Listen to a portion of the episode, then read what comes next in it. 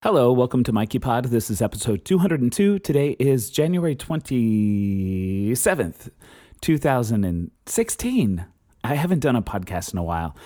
Yeah, um let's let me like get all the details done. Uh mikeypod.com is the website, you know, blah blah. Uh, today's guests are Rafa and Lily from Collectively Free, an activist group based here in New York City with chapters all over the country and am I wrong? I think all over the world now. Um, it's a really amazing organization that I'm a big fan of, and uh, I'm really happy to have these two persons on the show. So, couple of things. I don't even know where to start with this. I've been going through this weird work, like per, creative work uh, struggle and uh, it, it, makes things stop happening, such as this podcast, which has not happened. So a lot of things are going on in my mind right now, and I, am getting to the other side of a bunch of it. But um, one of the things I've been wanting to do is to make this podcast more about my work, especially as I'm rolling into um, getting deep into writing and creating this new show that's going to be at Dixon Place in October. and uh, all these dates, michaelherron.com. Oh, hi, I'm Michael Herron. Uh, I'm a artist and musician and teacher here in New York City, an activist, I guess, too. Um, so I'm trying to figure out how to say this stuff, but this is exactly how I want to do this podcast now.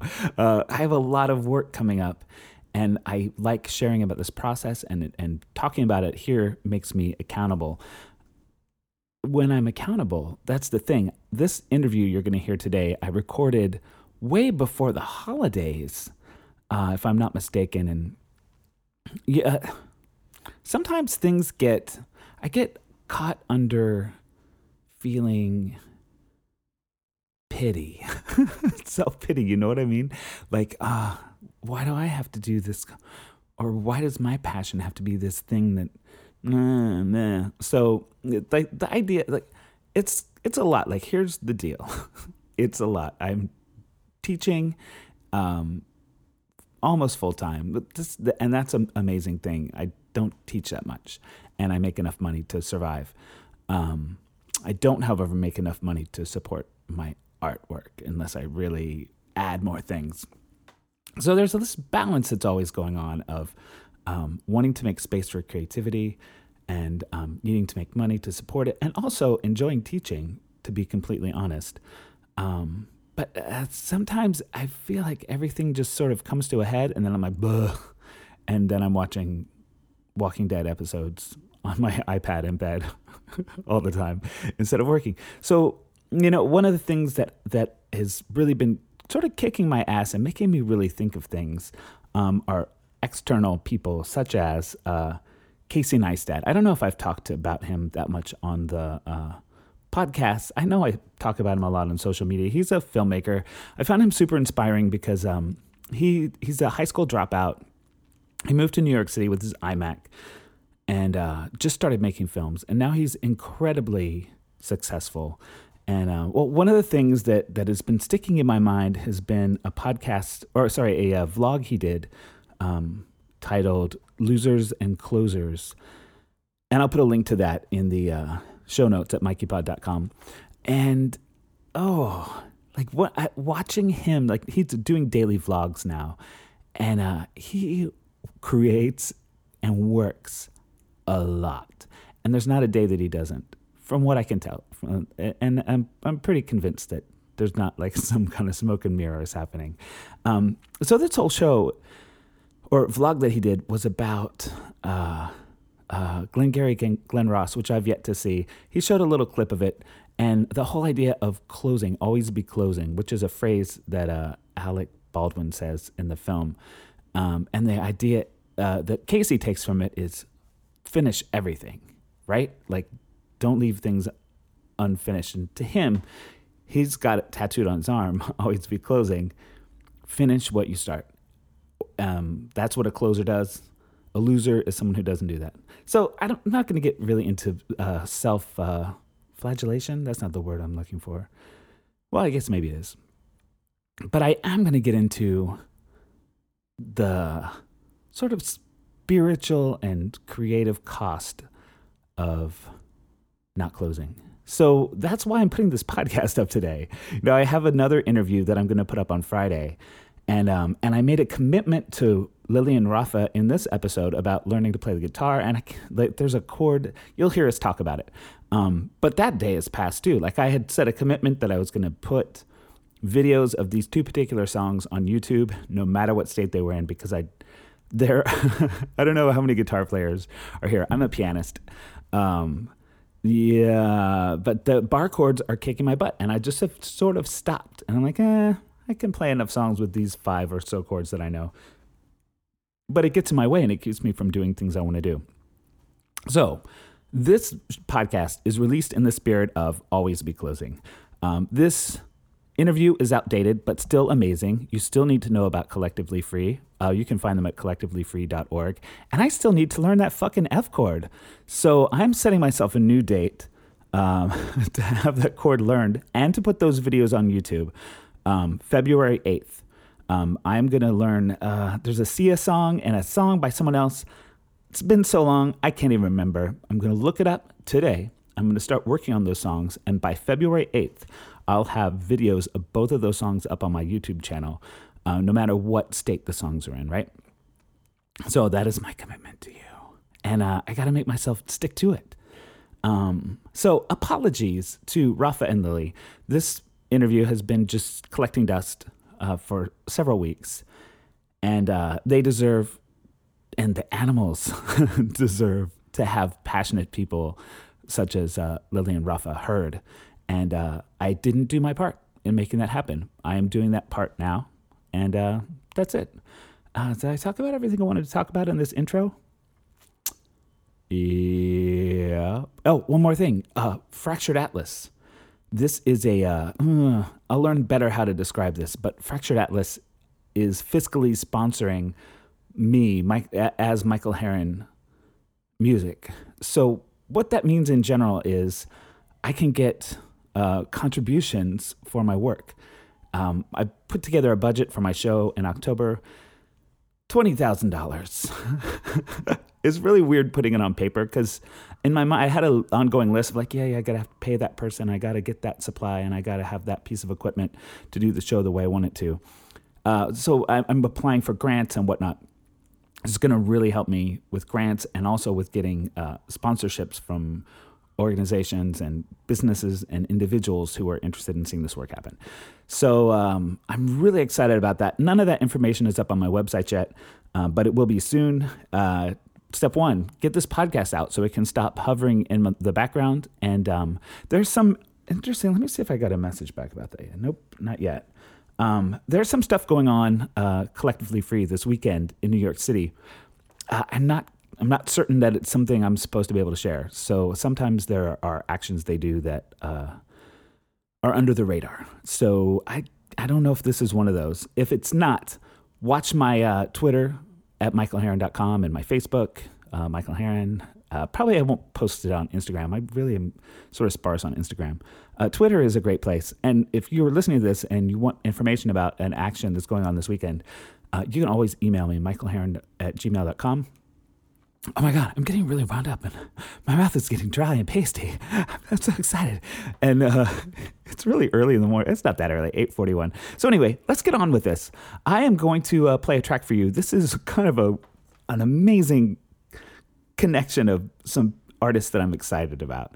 Um, Olafur Arnalds, Icelandic composer, just brilliant. Probably my favorite composer, musician right now if ever. he's great. Um, so it's him with Nils Frahm, who's another composer, pianist. Uh, he's German.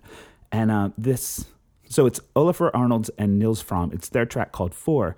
It's remixed by Rival Consoles, who is an individual, if I'm not mistaken, who who uh, records and releases music under the name Rival Consoles that person has a new album out, which is like blowing my mind. So anyway, Rival Consoles remixed this Olafur Arnalds and Nils Frahm track called Four. All of those people I love, all pushed together in one track. Uh, so here it is, and after this, we'll hear the interview.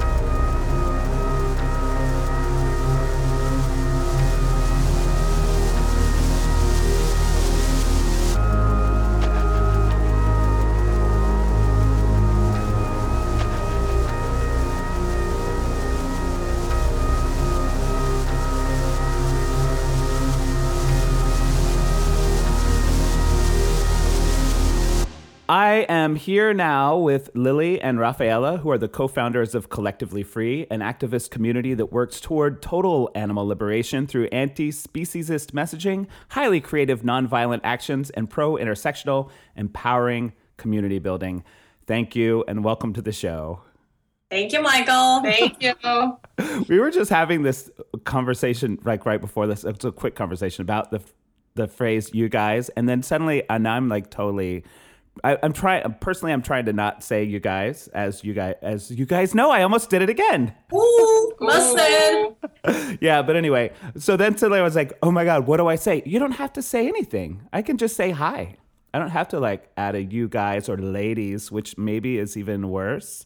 Does that sound like? Yeah, that's true because then you, you don't want to be like binary or like you know yeah. assume that. Right. Yeah. Mm-hmm. So welcome to the show, friends. Thank you, Michael. Thank you, friends. so I've been involved with Collectively Free, like a sort of medium amount, I guess. Um, and I'm always so moved by the way the two of you and the organization itself really is um, it, it, I think that it, the community building is a really big part of what what you do. I like. I'm, so, I'm sorry. I have to keep laughing about you guys because I keep having to catch myself. um, how I there's so many questions. Maybe we'll go all the way to the beginning, and I'd like to know where the two of you got involved in activism, or or how. Do you have like a history of that? I guess we could go one at a time if you want to, or however you feel like. Sure. You want to start, Lily? Sure. Um, well, I actually went vegan over 10 years ago. And at first, I was a little bit involved in activism, but not um, not so much. I didn't find anything that really I felt very empowered by uh, at the time, and I also was in grad school too, so that also you know contributed to not having uh, any time at all, really. Uh, and it wasn't until what two and a half years ago or something when we met when Rafaela and I met that I started getting back into activism and then eventually we started talking about founding our own group and here we are today. Yeah. Mm-hmm. And Rafaela here. Um, I've been vegan for over two years now and I actually you know, with me, it's always been really all or nothing sort of situation. Like mm-hmm. I went, I, I, went vegan pretty much overnight. Um, you know, and I, I was like, I'm, I'm just going to do it. That's it. There's no in between. And from there, believe it or not, for me, activism seemed like it was just part of veganism. I didn't even know there were vegans who are not activists. You know, for me, that was like, what? I, I, is there such thing? Um, so yeah, so I just went straight into activism, and uh, I was fortunate enough to to run into some amazing people that organized uh, the National Animal Rights Day, and I reached out to them and said, "Hey, I want to organize something," and that was like uh, two months after going vegan, and they totally like accepted me in, and I did this little you know, like fur slash leather booth at their event, and they totally trusted me with with doing it. And you know, I of course I was thinking I had all these like original ideas, you know, and they were like, well, you know, this other group has done this before, so I'm like, oh, okay, you know, there was so much to learn still, and I was so fresh at it, right. but but I just I just went for it, yeah. It's then, really amazing how fast that happened. Like yes. you know, vegan to like pretty, I mean, hardcore activist, like just very serious activist. Yeah, I mean, for me, like I said, I didn't, I, I couldn't, it didn't make sense for me that it would stop at, at veganism. You know, it, it has never been, I guess because I also come from, you know, being part of the LGBTQ community and I was always been pretty vocal about it too in Brazil. Um, you know, I was somewhat active at that uh, and that community. So I think that maybe that that's what sparked me to just think it was a natural, you know, progression to it. Yeah, you know, I've been thinking a lot recently. Um, just in my writing, I'm trying to make connections between my um, interest in animal liberation and my um, my being gay, and and I am still sort of struggling to figure out exactly how they're connected, even though in my sort of way of being, I just know that they are do you do you have any? Uh, do you feel like for either of you, um, being in the LGBT community, sort of uh, set you up to have more more availability for compassion toward animals. What do you think? Does that question even make sense? Yeah. I would say for me, well, I definitely started feeling compassion for animals very early, and actually went I went vegetarian in high school and then vegan after college. So, but I always had connection with animals even before I knew I was gay. Mm-hmm. So I'm not sure, but the activism, sure, I think that definitely, and I've always personally been vocal about you know being also an immigrant and a woman and LGBTQ. Uh, you know that kind of puts you in position where you have to constantly prove that you're you know you're worthy or you know argue about why your issues matter and why you matter and yeah. you know so of course that sure i suppose that makes it makes us more relatable mm-hmm. in that sense yeah yeah, yeah i kind of have to agree with lily i guess i've, I've always was more i was preferred if you want to say hum, um, animals um, over humans. I've always had, I always felt like they understood me more. I've always felt more connected to them when I was, you know, a child and like protective of them. Obviously, I think also before I knew I was gay, even though I, I came out really early on, and I think I knew I was gay when I was like five or six, to be honest. Um, mm. So maybe I, I, came out when I was thirteen.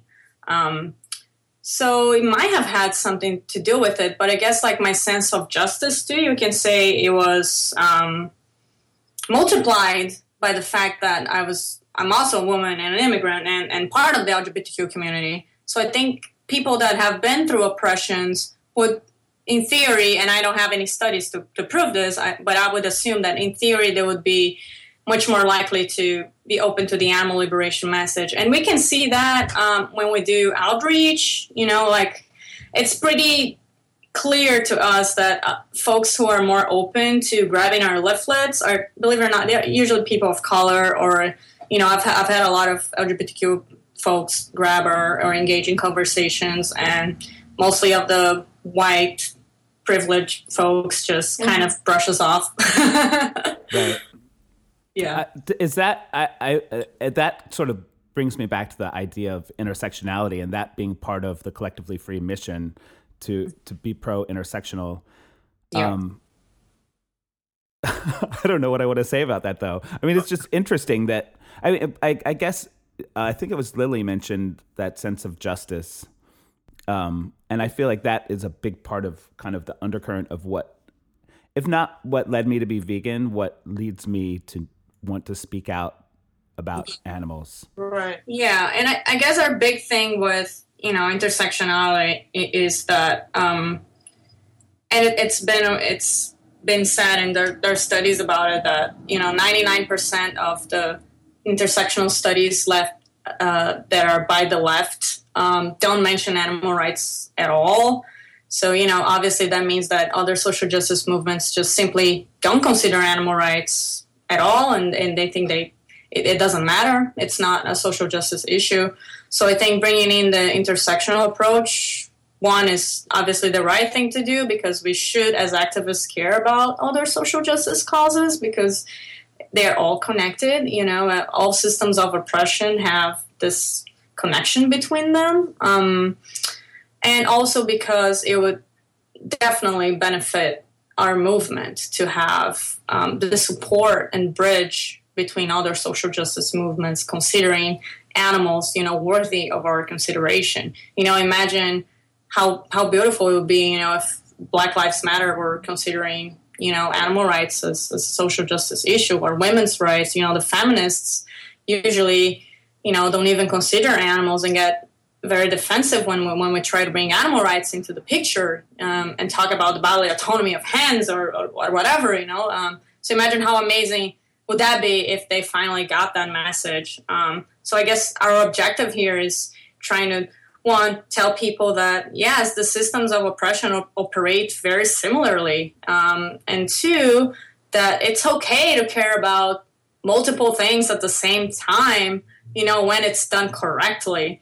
Uh, I think people really freak out when they when they think that mm-hmm. oh my god, I'm gonna have to speak on behalf of animals and humans you know, at our action? Isn't that like trying to weaken the message? Is is that going to detract from from the animal liberation message? Does that mean that I care more about humans than I care about animals?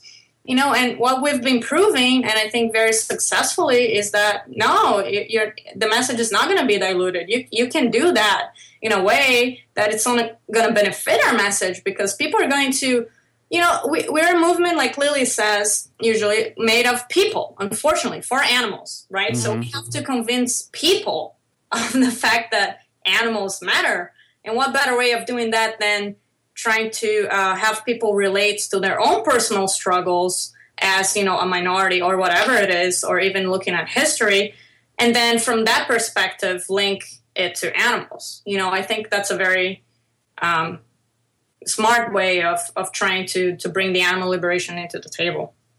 Yeah, and we, with our current campaign, for instance, uh, we focus on Starbucks as a example of a business that is, whose profits are based on the exploitation of non-humans and humans. So mother cows for their milk and other species for their flesh for sandwiches, and also the coffee farmers in Africa and South America who get paid very poorly can barely feed their families. So here we have one business exploiting, you know, on very different levels, but for the same purpose. So connecting all these different oppressions doesn't put one over the other. They're, one is not more important than the other or mm-hmm. less important, uh, but they both, you know, are linked mm-hmm.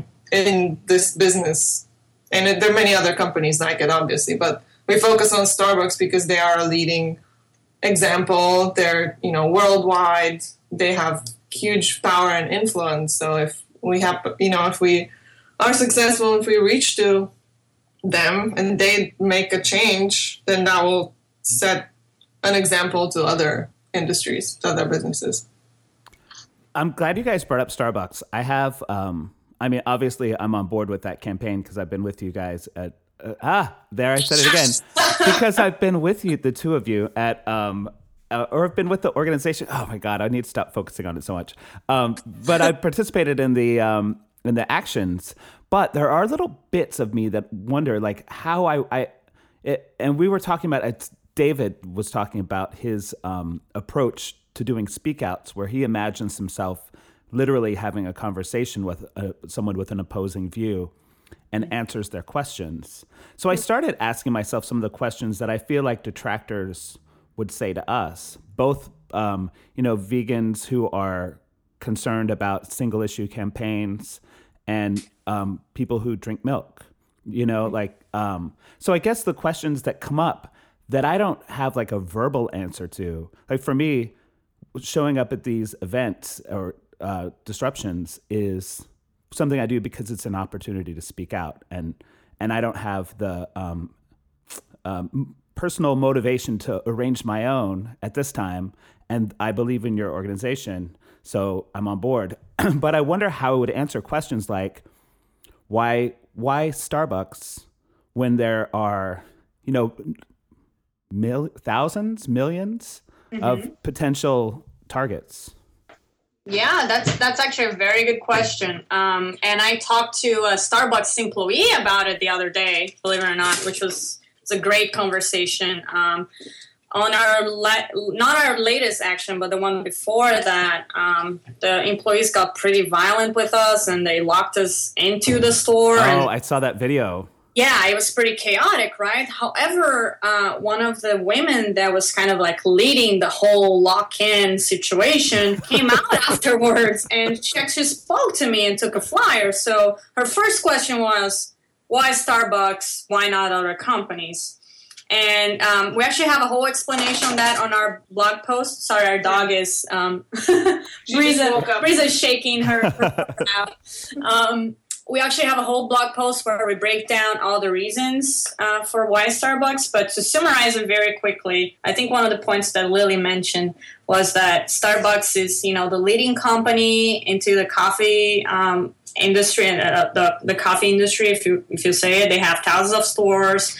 Their customers are everywhere. Just New York alone, you can see there's a Starbucks every corner. So the fact that they're the leading ones, and if they change, that's going to set the precedence to all of the other companies. You know, like if you were focusing on Dunkin' Donuts, I don't think Dunkin' Donuts changes would probably influence Starbucks, um, but the other way around would definitely make a, a huger impact. Mm-hmm. The other the other portion of it is the demographics. You know, if you think about the kind of people that goes to Starbucks, is all different categories of people. You know, from people with not that I would say even with low income because Starbucks has become this sort of like luxury item, you know, that folks will, are willing to spend five dollars, you know, on a frappuccino, even if they don't have that much money, because it has become the sort of like a status symbol, you know. And and in South Korea alone, believe it or not, that's what they say. It's like um, we were watching some videos about it, um, and they say that if you walk out of a Starbucks, you know, holding your cup, it's the equivalent to be holding a designer's handbag. Uh, mm-hmm. I don't mm-hmm. think it's that bad here in the US, but it definitely sets that message that look how cool I am, and it's sort of like the status thing to have. So the demographic part for us is very important because look at all this range of people that, that, that will be reaching out the animal liberation message, you know, from people with low income to you know the the hipsters of Williamsburg, like we were there um, yesterday. You know, to the Upper West Siders and Upper East Siders. So that's a great opportunity to to bring the animal liberation message. You know, to such big mm-hmm. range of people. Do you want to add something else? Or did I say everything? Um, I think that's the main thing. Those are the, like the main reasons. But uh, on our blog post, which um, we can give give you the link to, there are even probably more reasons in there. Uh, cool. I'm looking for that blog post right now. I'll give you the. I can see.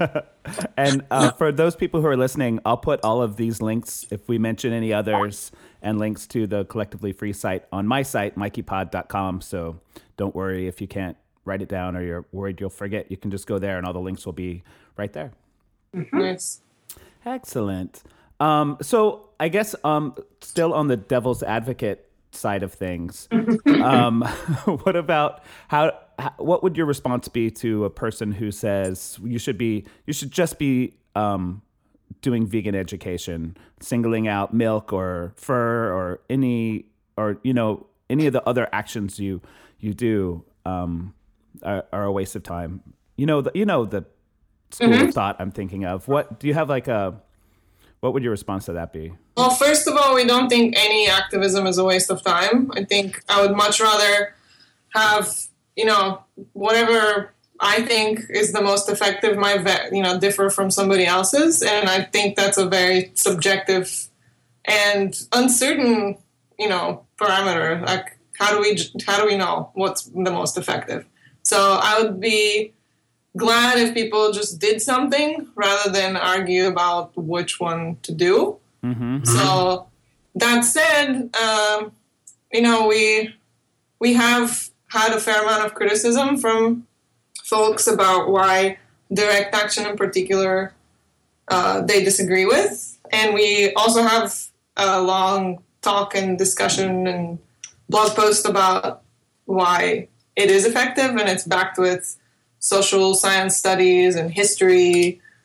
Uh, and it just, what direct action does, and we touched a little bit on it in one of our last videos, it's not about, and no activism is about instant gratification because whether it's leafleting or you know protesting outside or inside, people are not really going to change right away. Mm-hmm. But it's about bringing the issue to the table and getting some kind of response from people, whether even if it's you know an antagonistic, oh who cares about the baby calves who are being killed? That is that just shows that people are having some kind of reaction and are thinking about it.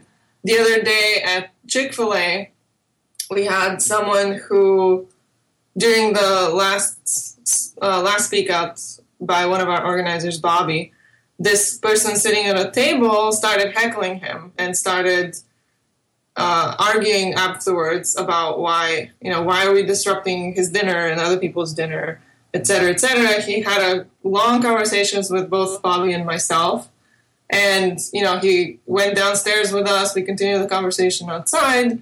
He gave all these examples. And the conversation ended with basically him admitting that, you know, because we, we were talking for like 15 minutes. So, you know, he ended up proving himself wrong just by questioning all this and talking to us because now he's going to walk away thinking about all this and he's going to remember this instance and you know that's that's the whole goal is that people by witnessing whether it's a disruption or some other type of activism they're going to see so many of those the more we act that they won't go about their day without being faced with the issue of animal rights and with speciesism Right. And and to add to that, I think why we focus more on the general aspect of things and not I would say so like single issue like you you mentioned is because we also don't want to send the wrong message um, saying that for example only milk is bad you know but I don't know fish but fish is is okay. So in our campaign obviously dairy is is a big big um, portion of it. Uh, however we always make sure to say and the bodies of you know the animals the starbucks uses for sandwiches and so on and so on. So i think you know one of my biggest criticisms with that is that it just kind of like it's not that it, it okays other types of exploitation but why not just put everything into this this big pot you know and, and let people know the connections between them i just find that to be more effective quite frankly um, and we also have nothing against obviously leafleting. In fact, we use leafleting Yeah, during our absolutely. speak outs and outside. So I think that people who only do leafleting should actually be joining us, you know, and and please come and help us if you're yeah, you know an use some better expert. leafleters. Yeah, absolutely. If you're a, if you're a pro leafleter, you know you can you don't need to come to the disruption if that makes you uncomfortable, but you can you can come help us out outside and just engage in conversations if that's your thing. Um, but I think it's so important to be out there and disrupt business as usual, you know, because they, they don't want us to be inside. And they tell us multiple times it's okay if you do this outside, but it's not okay if you do this inside. And this is exactly why we should be doing it inside. Right. You know, I thought it was really interesting. Um, I guess it was was it Sunday night? Yeah, Sunday night that I was with you. Um, the employees never once said you have to leave, did they, or did I just miss it? It was almost like they were just waiting for us to go. I think, think they it's, said it right away, right at the very beginning, but then maybe they didn't say it afterwards. yeah. It was It really depends on the store. Like, it, yeah. Yeah. yeah. Some people are really quick at saying, "I'm gonna call the police." Some people are just like, "Whatever." You know, they they clearly haven't been trained to deal with with our situation yet, with us yet. But I'm sure they will be. yeah. I wonder if the uh, it, it seems like knowing that the speak outs happen and then eventually we all just walk out in, on our own. I wonder if they're going to be instructed to just let them do their thing and, and leave. I would hope so. You know. I love it. There was another question I had and I forgot what it was. Yay! so good. um, I, we should talk about um, I we the the idea to do well. I already had the idea to ask you both on the podcast, um, but I I got a little um, eager to do it soon because I was chatting with Rafa and um, we were I was talking about how I want to um, get stronger on the guitar so I can do more music yeah. related speak outs, and I've been held back for years by the dreaded F chord, which is required for both of the songs that we wanted to do.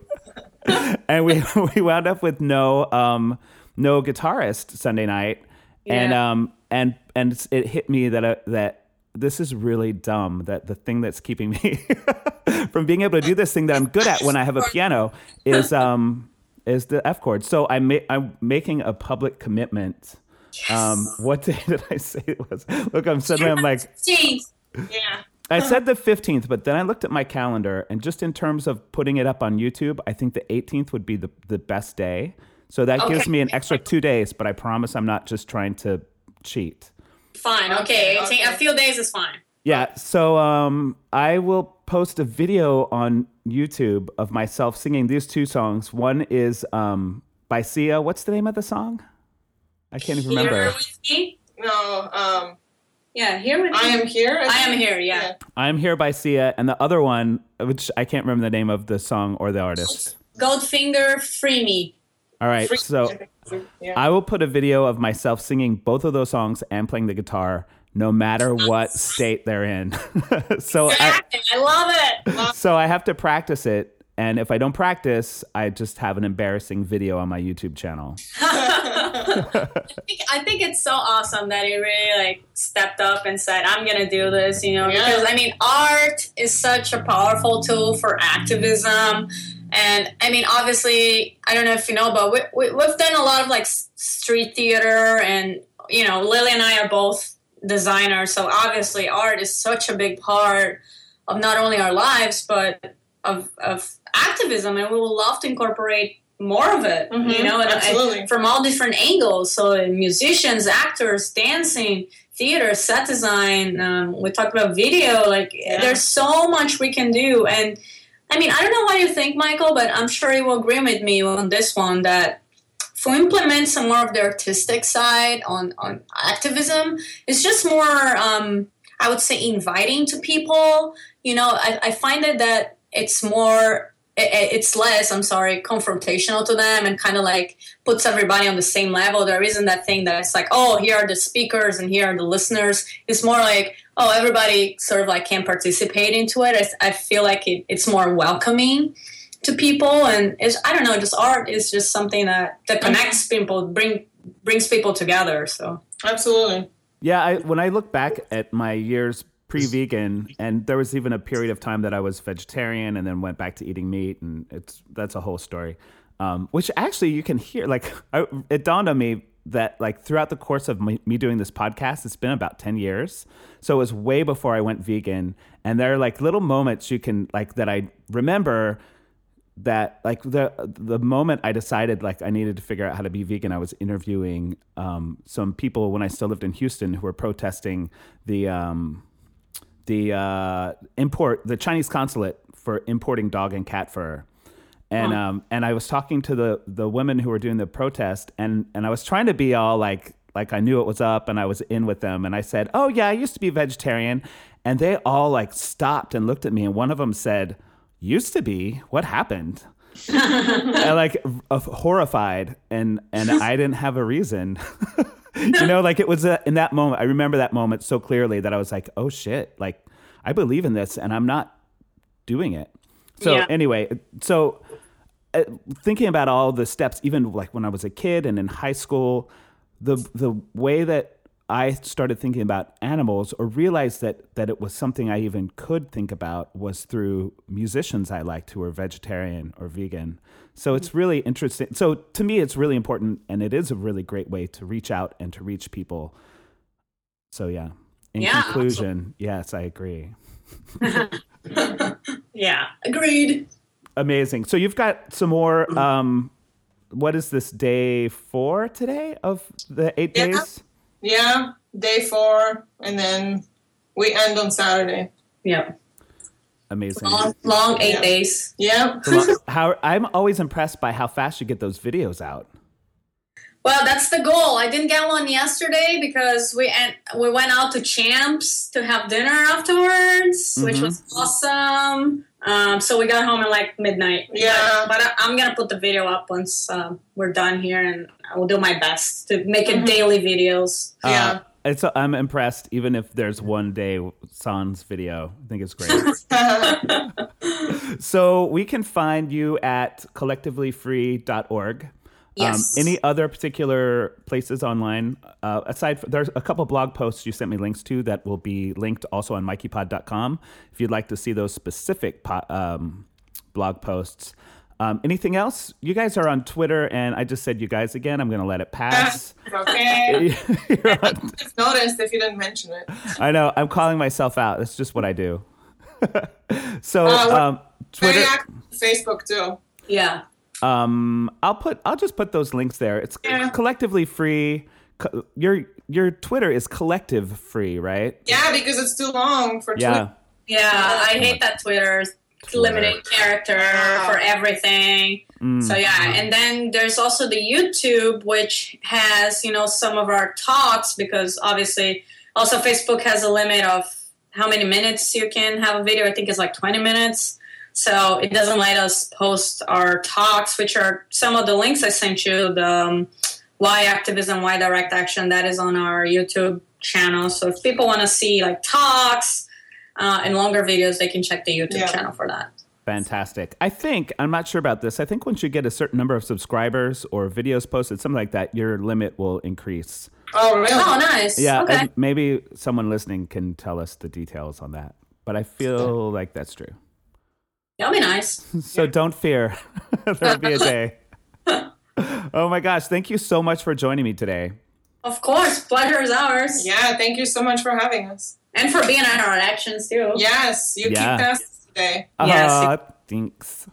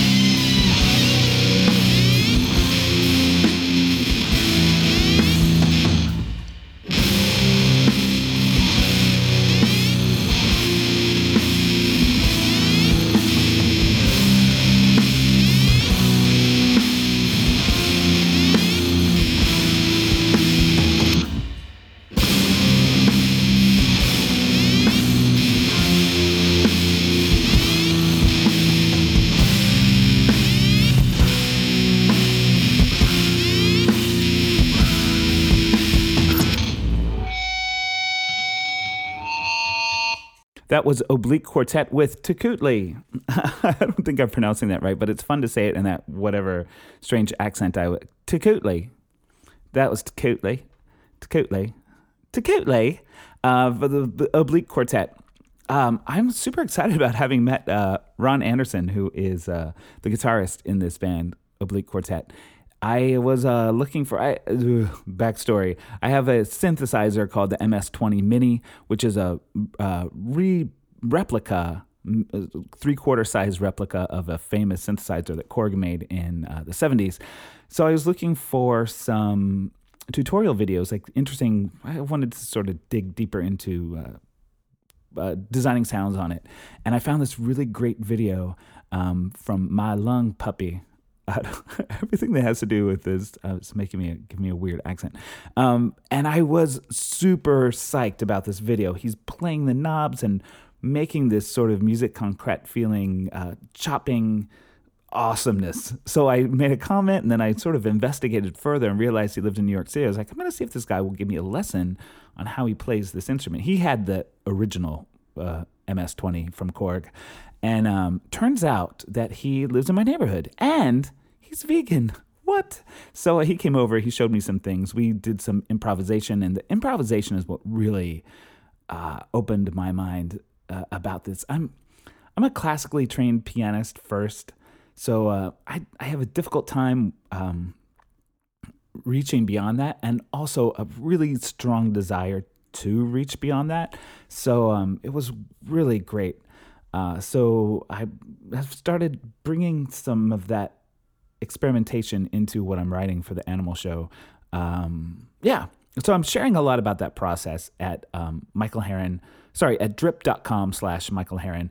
Drip is a subscription service. It's five bucks a month. Um, I'm sharing at least once a week uh, some writing and always some kind of sample. There's um, exclusive material in there if you're interested in checking that stuff out. It's just on the verge of having like a great community feeling in there. Um, and it's really cool. I love it. Um, I'm also following uh, Ghostly International's drip uh, page, which is really great. If you're a fan of electronic music, highly suggested. Um, it's a great label. They do. They're, they're like just the right kind of uh, electronic music for me because if things get too uh,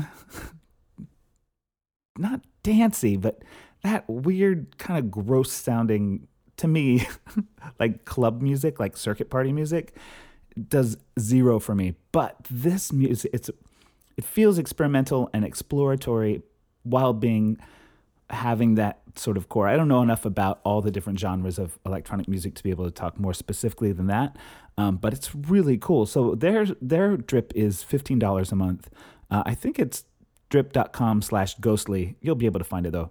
Um, it's a great label and it's really interesting music. And for the 15 bucks a month, they just, you can download every single thing that the out that the um, label releases, and you get each month an extra download of something from their past catalog. So once you join, you can't download everything they've posted. You download all the new stuff. This is how mine works too. But you also get a a release each month you're a member where you can go back to the back catalog and pull from things and their their catalog is extensive and huge and amazing. And ah, yeah, join that and uh, check out um, my lung puppy on YouTube. Um, check out all of my stuff. MichaelHarren.com is sort of home base. You can see all the links to my social media stuff there. Uh, send me an email if you're into this podcast. Uh, send me money if you want to support my work. I'm going to be more specific about how you can do that soon. Uh, right now, I'm in like deep in applying for grants it's a lot of work.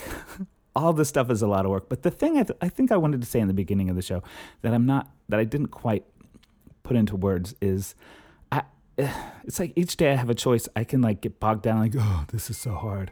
Oh, I got a text.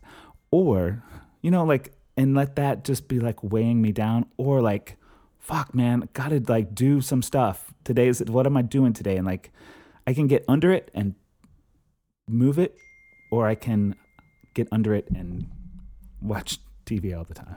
I got rid of my TV, so I would stop doing that. Now I just do it on my iPad. Not as much. Uh, anyway, I guess I better check that text. Thanks for listening. And um, Jasmin Singer is my guest on Friday. So you get two podcasts this week.